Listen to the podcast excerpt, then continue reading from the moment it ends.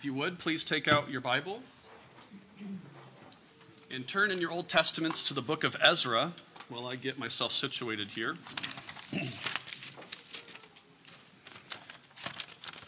By way of brief apology, I am slowly weaning myself off of my ESV translation with 10 years of notes, so you're going to have to suffer through potentially reading in a different translation than me for a, a little bit longer. So I'm going to use the ESV because of my annotations in here, which I'm a little concerned to be without. So uh, thank you in advance for that.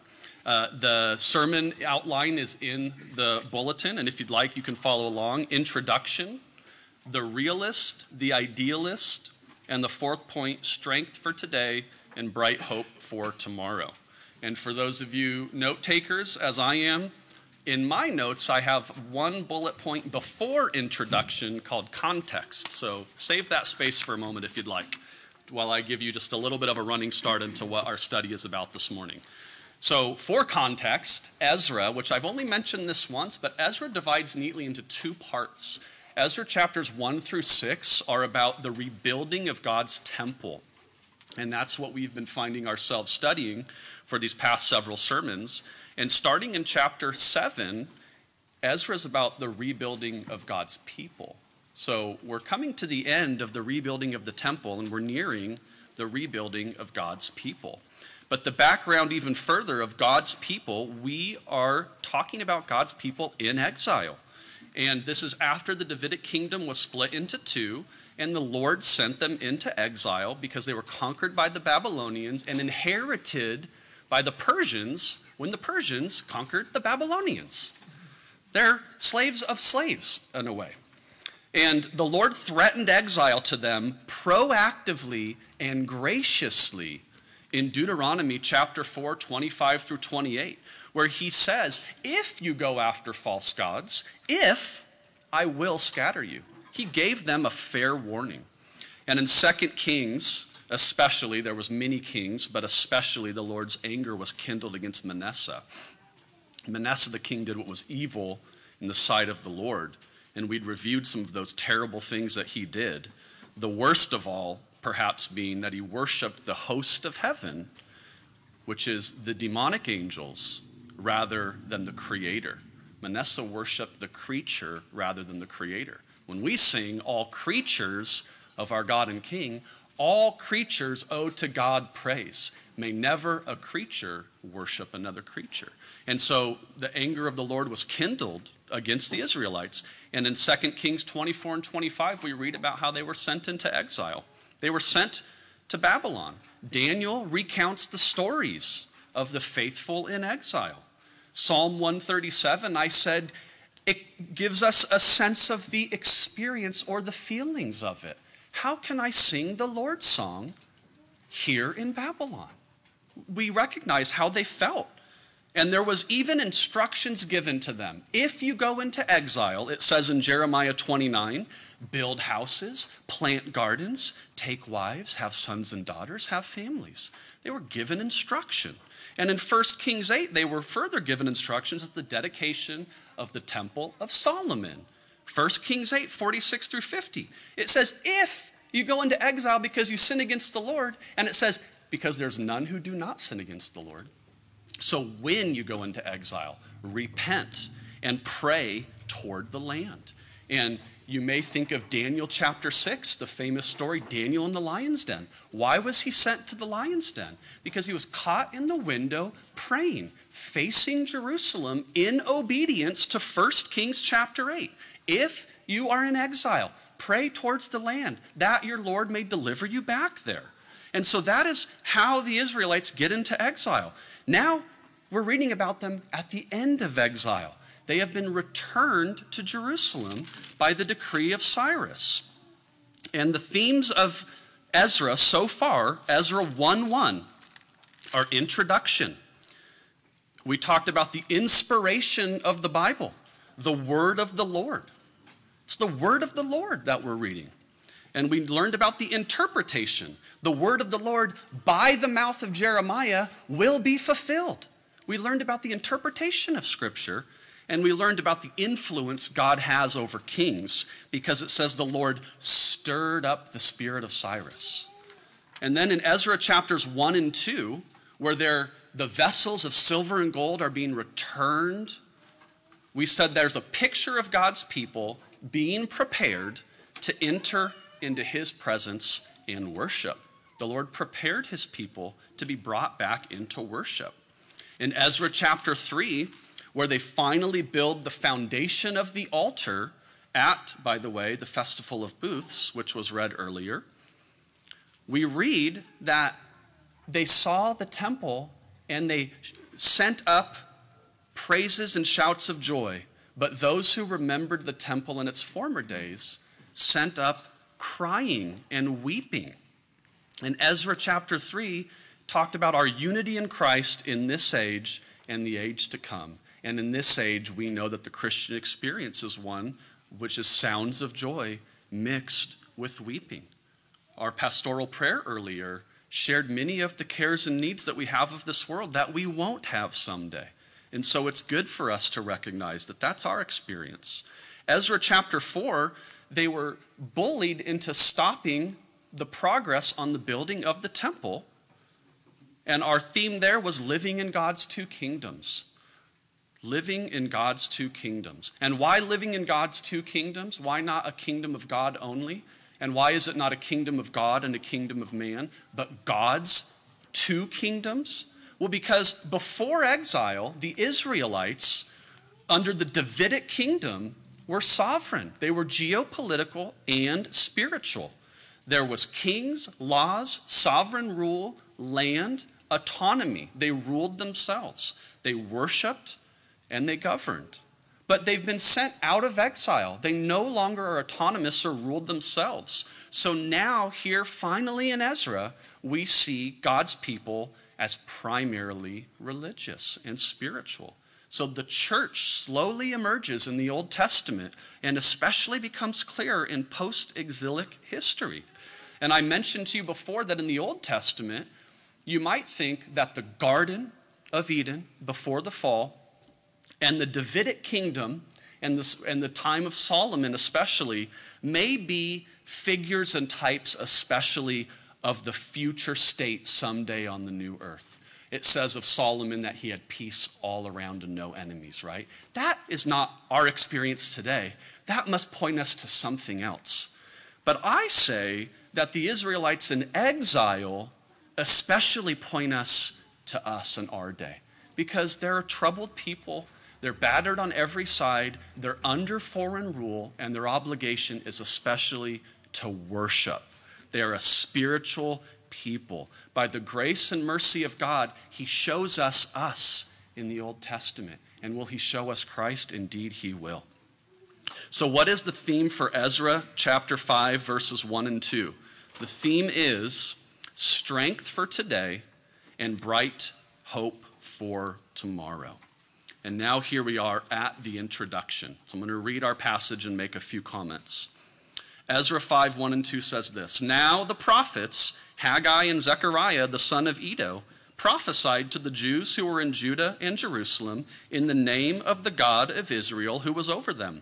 Then Zerubbabel the son of Shealtiel and Jeshua the son of Jozadak arose and began to rebuild the house of God that is in Jerusalem. And the prophets of God were with them, supporting them. This is our passage for this morning. So, what's happening here? What does it mean now? Now is when? Now is 15 years later. What did we last read? Verse 24 of the last chapter says the work on the house of God stopped. Why did it stop?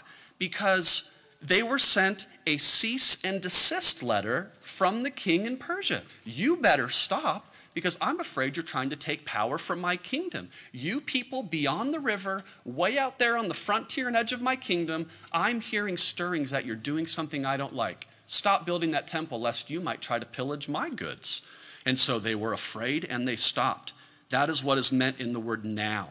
Now, 15 years later, after all that time, having been returned to exile now, probably as many as 17, 18, or 19 years, now the Lord sends prophets. What did they have? They had an altar and a tabernacle, probably, but no temple.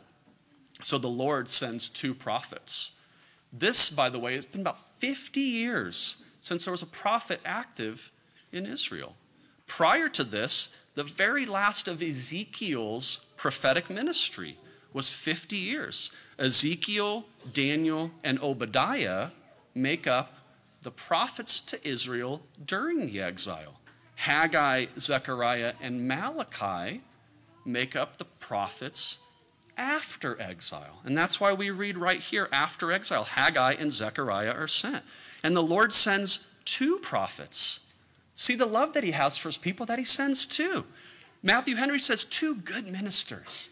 What a grace it is. These people who were so cowardice, they didn't fear the Lord, they feared a cease and desist letter. They stopped gathering, they stopped the work on the temple. And yet the Lord loves them and sends two ministers. It says in Ecclesiastes, two are better than one, right? A cord of many strands is not easily broken. And while the work of a minister to God's people may at times be a singular work, we see an example in, of all places, Ezra, of a reflection of our desire even for plurality of eldership. The Lord sends two prophets, Haggai and Zechariah, and not just two prophets, two very, very different prophets. Haggai is older, maybe in his 70s. We know this because in Haggai 2, he references himself as one of the people who had seen the temple in its former glory. So we know he's been around for a long time. Haggai is older. Zechariah, on the other hand, he's actually more like the grandson of Iddo. It's sometimes scripture will say son of to dictate the lineage that you came from. So Iddo is most likely his grandfather. Zechariah, it's almost as if Haggai and Iddo are of the same generation. Zechariah would be as a grandchild age to Zechariah. So probably Zechariah as young as 30, somewhere in his 30s or 40s is a good faith estimate. And there's such an interesting pairing. As you may have picked up, our next point's the realist, that's Haggai, and the idealist is Zechariah. Why? Haggai shoots straight and sugarcoats nothing. He, he is coming out guns a blazing. Zechariah, on the other hand, so that's why we call him the realist. He's a pragmatist, he's a realist. He says it how it is, as you'll see in a minute. Zechariah, he preaches in strange visions and dreams, um, and he gives a painting of an ideal future. He paints this picture of an ideal future. That's why we, this morning we can call him the idealist. So now we're going to move into the realist. And if you could please, let's turn to Haggai. And you can turn to Zechariah, which is a little easier to find at 14 chapters, and go back one. Or you can start at Matthew and keep flipping a little bit to the left. Haggai is two chapters. In my Bible, it lays open to a single page. It's easy to miss. But Haggai, Zechariah, Malachi, Matthew. That should put you on the right planet there. Haggai is divided into four sermons.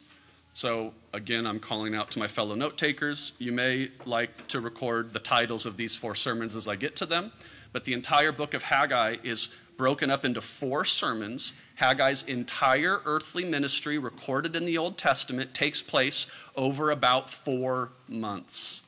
And we know in Ezra chapter 5, our key verse, that it's happening prior to the starting of the, the, of the, rebuild, uh, the restarting of the temple.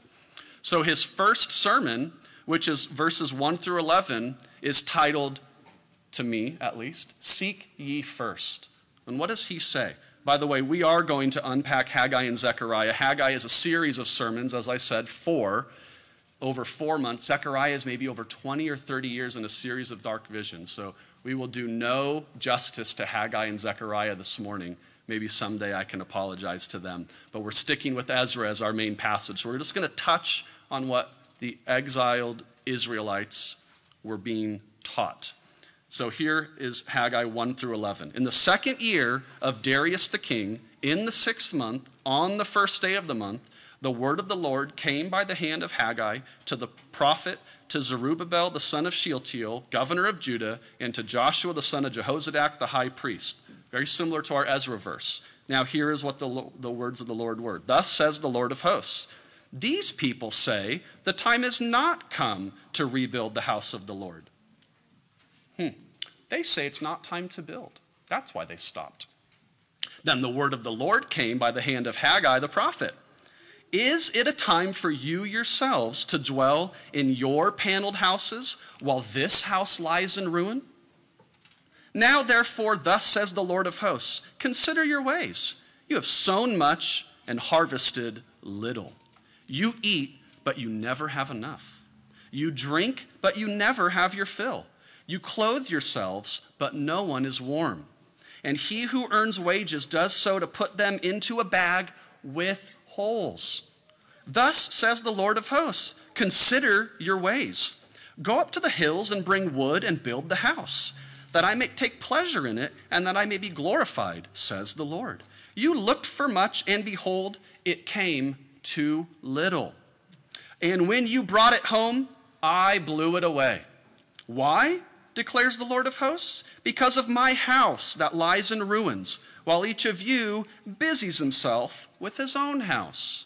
Therefore, the heavens above you have withheld the dew, and the earth has withheld its produce. And I have called for a drought on the land and the hills, on the grain, the new wine, the oil, on what the ground brings forth, on man and beast, and on all their labors.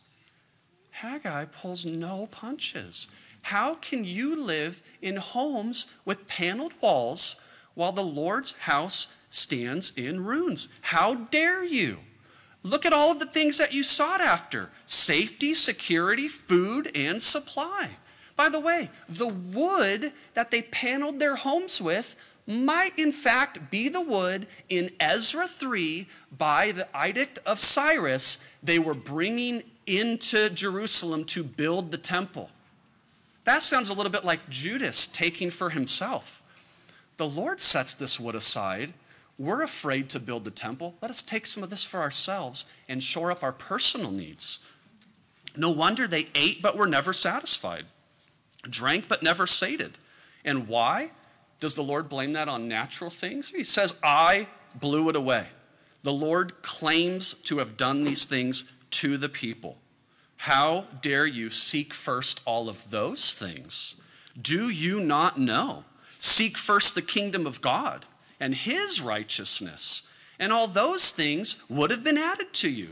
As you know from the familiar passage in the Sermon on the Mount, Matthew chapter 6, which actually follows, I believe, in parallel. I wouldn't be surprised if our Lord had in mind this. Therefore, I tell you, starting in Matthew 6 25, do not be anxious about your life, what you will eat, what you will drink, nor about your body, what you will put on. Is not life more than food, and the body more than clothing? Look at the birds of the air. They neither sow nor reap nor gather into barns, and yet your heavenly Father feeds them. Are you not of more value than they? And which of you, by being anxious, can add a single hour to his span of life? And why are you anxious about clothing? Consider the lilies of the field, how they grow. They neither toil nor spin. Yet I tell you, even Solomon in all his glory, this is probably talking somewhat about temple language here, was not arrayed like one of these. But if God so clothes the grass of the field, which today is alive and tomorrow is thrown into the oven, will he not much more clothe you? O you of little faith. Therefore, do not be anxious, saying, What shall we eat, or what shall we drink? Or what shall we eat? What shall we wear? For the Gentiles seek after all these things, and your heavenly Father knows that you need them all.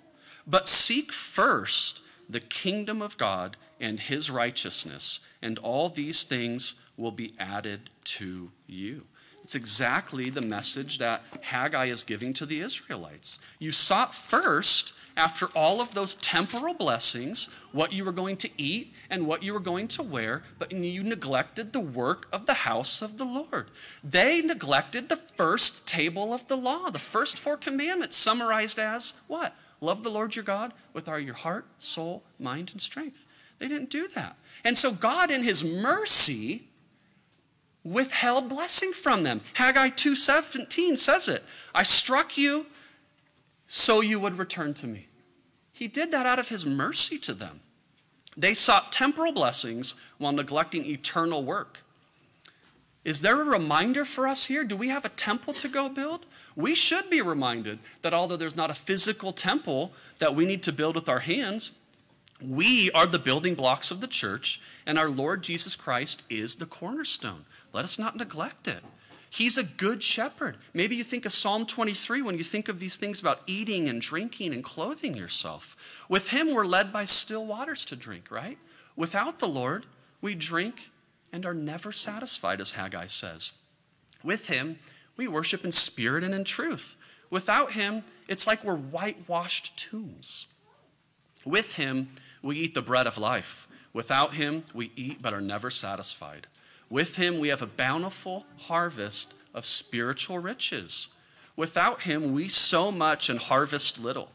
So we ought to take this as a warning to attend the faithful church membership duties before us. Don't neglect the means of grace.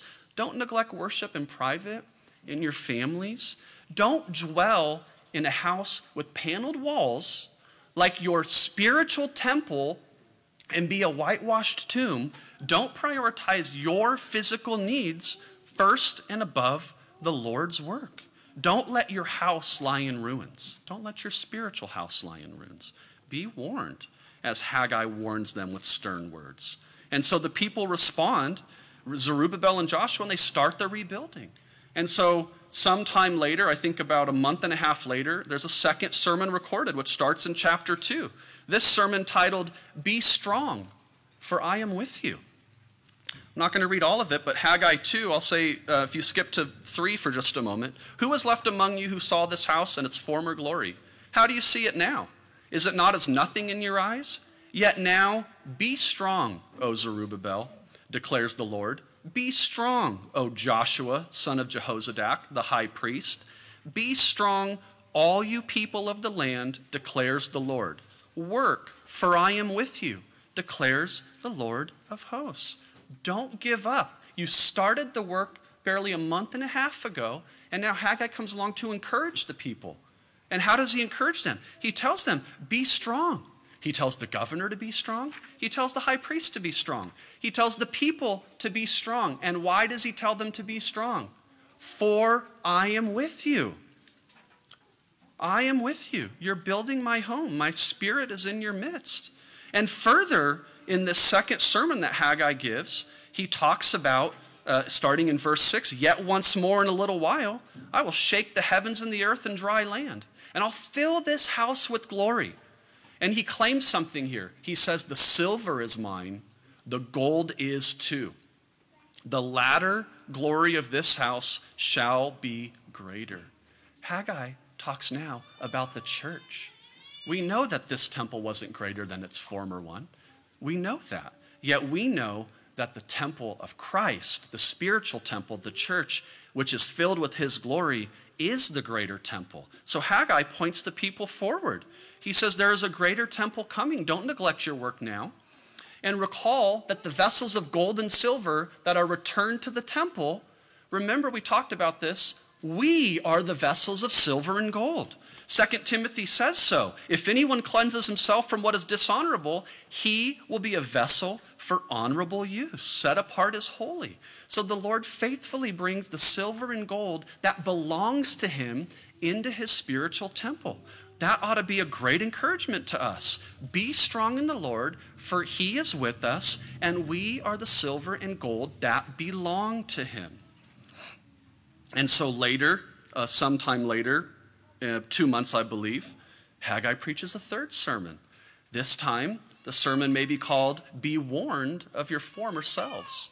Be careful here. Haggai 2:15 says, "Now then consider from this day onward, before stone was placed upon stone in the temple of the Lord, how did you fare? When one came to a heap of 20 measures, there were but 10. When one came to the wine vat to draw 50 measures, there were but 20." Remember how bad things were before you started the work on the house of the Lord? Do not forget. Don't forget. Remember how you were just a few months ago. Matthew Henry also kind of unpacks here that the ceremonial laws that are in play here, even in a couple of the earlier verses talking about the vessels becoming unclean, he's giving a spiritual application to these ceremonial laws. We see that the laws are already being pointed forward to something else, to a spiritual reality. There's a spiritual use to be made of these ceremonial laws.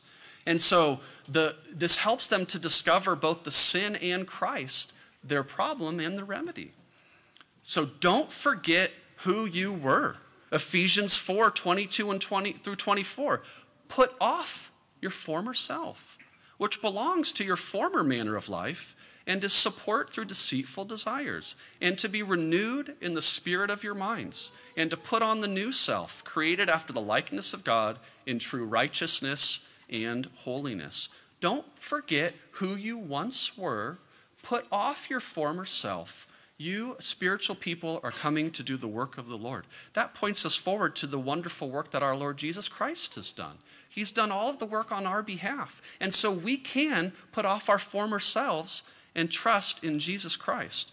And so then later in 18, at the end of his third sermon, he says, Consider from this day onward, from the 24th day of the ninth month, since the day that the foundation of the Lord's temple was laid, consider is the seed yet in the barn? Indeed, the vine, the fig tree, the pomegranate, and the olive tree have yielded nothing. But from this day on, I will bless you. Strange, what does that mean? Habakkuk, uh, chapter 3, 17 and 18, which is, by the way, Habakkuk is prophesying at the very end, right as they go into exile, at the cusp of exile. His passage says something like this Though the fig tree should not blossom, nor fruit be on the vines, the produce of the olive fail, and the fields yield no food, the flock be cut off from the fold, and there be no herd in the stalls, yet I will rejoice in the Lord. I will take joy in the God of my salvation. It's parallel. Why could you say that before we go into exile? And how can Haggai say that afterward? Because there's a recognition that the blessing is good when the Lord is the blessing. So even if there is no fig tree in blossom, nor fruit on the vines or produce, yet I will rejoice in the Lord.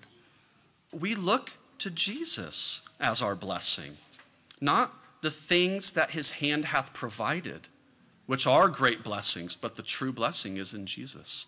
So Haggai wants to remind them of that. It's a parallel to his first sermon, where you sow much and harvest little. You eat much but are never full say, yeah, but your blessing is in the Lord. And so these last two sermons taking place on the same day, as we're going to have two sermons taking place today, later in the same day, the final sermon, which you might call Our King is Coming, verses 20 to the end of the book of Haggai. The word of the Lord came a second time to Haggai on the 24th day of the month. Speak to Zerubbabel, governor of Judah, saying, I am about to shake the heavens and the earth and to overthrow the throne of kingdoms. I am about to destroy the strength of the kingdoms of the nations and overthrow the chariots and their riders. And the horses and their riders shall go down, every one by the sword of his brother. On that day, declares the Lord of hosts, I will take you, O Zerubbabel, my servant, the son of Shealtiel, declares the Lord, and make you like a signet ring. For I have chosen you, declares the Lord of hosts. What does this mean? That the Zerubbabel, his servant, will be made like a signet ring. What this means is that Haggai is pointing forward to the king to come. It says in Psalm 2 I have set my king on Zion, my holy hill. I will make the nations your heritage and the ends of the earth your possession. You shall break them with a rod of iron and dash them in pieces like a potter's vessel. Here, Haggai shows us that Zerubbabel, the governor of the people, less than a king, actually typifies our Lord Jesus Christ and the function of his office of kingliness.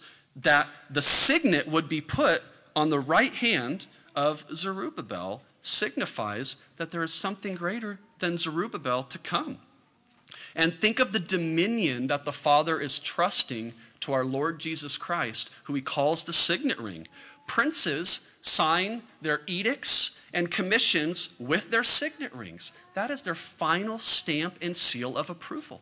to, so, to call our Lord Jesus Christ the signet ring on God's right hand is to say that all power is given to him and derived from him. By the great charter of the gospel, it is signed and ratified, and it is in him that all the promises of God are yea and amen. So, how much of a wonderful blessing is it to the Israelites that Haggai comes and whips them a bit into shape, encourages them to stay the course, reminds them of who their former selves were, and says, And there is a king that's coming. And this king has dominion and power and authority over everything. And while they understood it in signs and dark meanings and shadows, we see and know that this points to our Lord Jesus Christ, who is the great king on earth. And so Haggai's brief ministry ends with Jesus Christ. Turning the page to Zechariah, where certainly if we're skimming through Haggai in just about a brief moment or two, Zechariah is um, being even more neglected in some ways. Zechariah 14 chapters taking place over, I think, about 20 or so years, is a series of strange visions and dreams, organized um, under oracles, visions, symbolic actions, instructions, and burdens. Zechariah's kinship might be the second parts of Daniel, Ezekiel, and Revelation. Zechariah is apocalyptic. And here's what John Trapp has to say Haggai lays down the mind of God to the people more plainly in direct and downright terms. Zechariah flies a higher pitch abounding with types and visions, and is therefore worthily reckoned among the obtrusest and profoundest penmen of Holy Scripture. He's one of the hardest to understand. And he says we pass from dark prophecies, like the signet ring being put on Zerubbabel. That's a little confusing. He says we pass from dark prophecies to that which is more dark. And with Moses, we are entering into the cloud and thick darkness when we try to understand Zechariah. Hope, here one deep calleth unto another. And I love what he says here being now in a labyrinth, we hope to get out by Christ's golden clue, concerning whose passion, resurrection, and glory he speaketh more like an evangelist than a prophet, and may therefore be rightly styled the evangelical prophet. Sometimes Zechariah is called the Old Testament gospel in the way that it prefigures Christ. So we go through such a strange book as this as if it's a labyrinth, but we have a golden clue. And John Trapp says that golden clue is none other than our Lord Jesus Christ. So imagine Haggai beating you up because you're living in a paneled house, neglecting the work of the Lord, and he's I don't know if he's curmudgeonly or not, but he's the older gentleman who does seem to be bringing a little bit of heat in his message. And now along comes the young Zechariah speaking in these strange and dark and clouded visions. How confusing it must have been in some ways for the people, and how great it is for us on the other side to be able to look back and know the meanings of these things. Yet by faith, they could have found their Messiah even in these words. So, Zechariah, we won't, we won't go through linearly but we will just make a few comments. The first little section under the idealist is about the passion, the passion of our Lord. Zechariah 9 9 says, Rejoice greatly, O daughter of Zion. Shout aloud, O daughter of Jerusalem. Why am I going to rejoice greatly? We're, we're in ru- the Lord's house is in ruins we left Babylon, we're here, we're insecure, we're oppressed on every side. How, Zechariah, can you tell us to rejoice greatly? Because he says, Behold, your king is coming to you. The king with the signet ring is coming. Righteous and having salvation is he, humble and mounted on a donkey, on a colt, the foal of a donkey. Some of us know this as Palm Sunday. This points to that final week of Christ's earthly ministry in Zechariah as he is prophesying to the Israelites out of exile. This is a great encouragement to them to be able to say, Our king is coming, and he's humble and he's like a servant. Oh, this gives me the encouragement I need to continue the work of the Lord. Zechariah 3 9 says, For behold, on the stone that I have set before Joshua, who is the high priest, on a single stone with seven eyes, I will engrave its inscription, declares the Lord of hosts, and I will remove the iniquity of this land in a single day. I'll remove the sins of this land in a single day. What day is that? That's Good Friday when our Lord says, It is finished. No longer the bull, the blood of bulls and goats. No, it is the blood of our Lord and Savior Jesus Christ, which Zechariah talks about in Zechariah 13:1. On that day, which day? The day where all of the sins of the people will, will be removed, there shall be a fountain opened for the house of David and the inhabitants of Jerusalem to cleanse them from sin and uncleanness. Blood and water flow on that day. That is the day of our Lord's sacrifice, the precious blood of Jesus. Somehow, by his blood, our robes get washed white as snow. Zechariah is pointing to our Lord Jesus Christ. He's the one who's building the temple, it is him. And does Zechariah talk about the resurrection? I think the resurrection might be one of the more mysterious parts of Christ's life to see in the Old Testament, but I'll show you in one area. In Zechariah 12:10, he says, "I will pour out on the house of David and the inhabitants of Jerusalem a spirit of grace and pleas for mercy, so that when they look on me, on him whom they have pierced, they shall mourn for him as one mourns for an only child, and weep bitterly over him, as one weeps over a firstborn.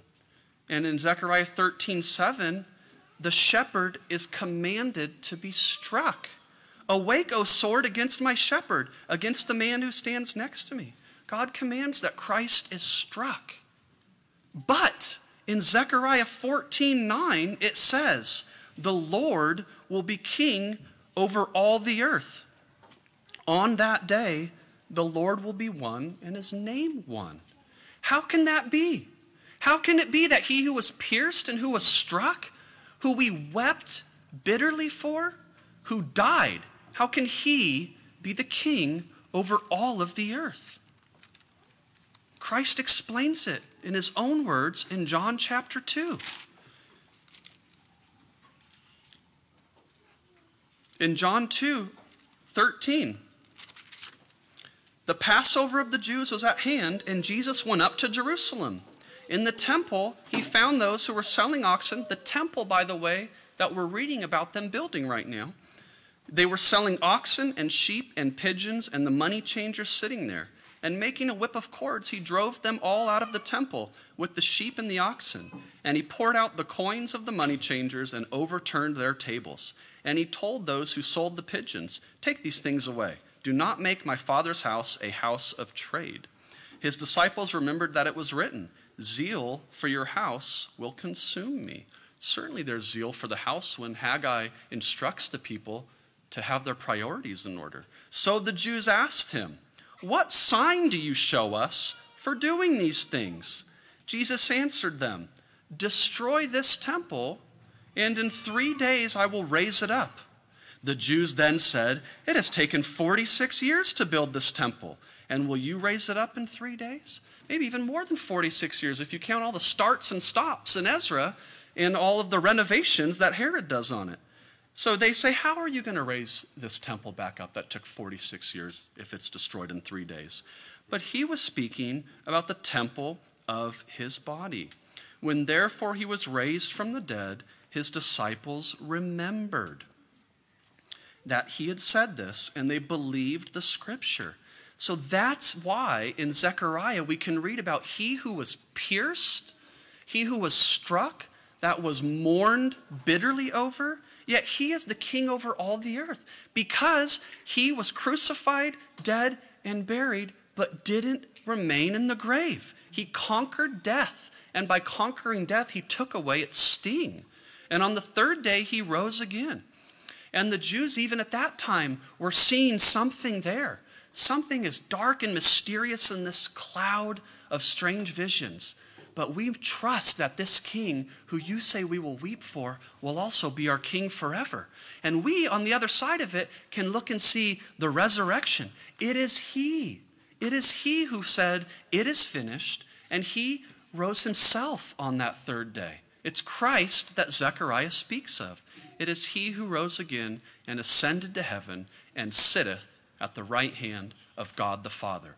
The right hand, which is where you would place the signet ring of the king. All authority on heaven and earth has been given to him because he is our king. And so finally, strength for today and bright hope for tomorrow. And I, I'll just say that what came to mind for me was that Haggai, in some ways, kind of makes me feel strength for today because he admonishes and encourages and prods them forward. And Zechariah especially makes me think about the bright hope for tomorrow. That's why I utilize that as the theme is the one two punch, I'll say, of Haggai and Zechariah. Not that those ideas are mutually exclusive to each of their ministries, but I think they come out as evident. So, in, where is the strength for today and bright hope for tomorrow? At the very beginning of Zechariah, in verse uh, 8 of chapter 1, it says, I saw in the night, and behold, a man riding a red horse. He was standing among the myrtle trees in the glen and behind him were red sorrel and white horses. This man is riding a red horse. This is Jesus Christ on his earthly ministry atop a red horse. John Trapp says the wild bull can't abide any red color. Therefore, the hunter does what? The hunter stands in front of a tree with a red garment, and when the bull sees the red, he runs at him as hard as he can and he drives his horn straight at the red. But the hunter steps aside. And what happens? The bull's horns stick fast in the tree, just like when David stepped aside and Saul's spear stuck into the wall. Such a hunter is Christ. He, lifted up on the tree of his cross, had his garment dipped and dyed in his own blood.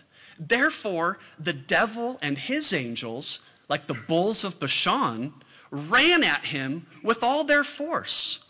But he, delivering himself as a mighty conqueror, their horns stick fast as if to the cross, as the ram's horns were stuck in the briar, the story of Abraham and Isaac.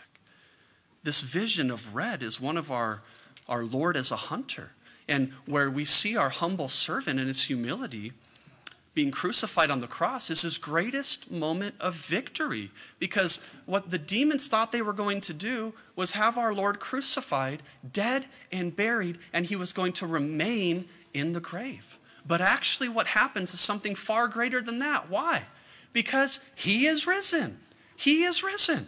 He is risen from the dead, and there's a great victory in that. So, how does the Lord get depicted in his glory? Revelation 19, 11 through 16 say, Then I saw heaven opened, and behold, a white horse. A white horse. The one sitting on it is called faithful and true. And in righteousness he judges and makes war. His eyes are like a flame of fire, and on his head are many diadems. And he has a name written that no one knows but himself. He is clothed in a robe dipped in blood and the name by which he is called is the Word of God. And the armies of heaven, arrayed in fine linen, white and pure, were following him on white horses. From his mouth comes a sharp sword with which to strike down the nations, and he will rule them with a rod of iron. He will tread the winepress, winepress of the fury of the wrath of God the Almighty. On his robe and on his thigh, he has a name written King of Kings and Lord of Lords. This is the depiction of our humble servant, Jesus Christ, who was crucified, dead, and buried, on the third day rose again. This is our Lord, great and mighty and awesome. Is he worthy of all blessing and honor and glory? Indeed, he is. Turn, if you will, back just in a couple of closing comments if you've been following along. Let's go back to Ezra for just a moment.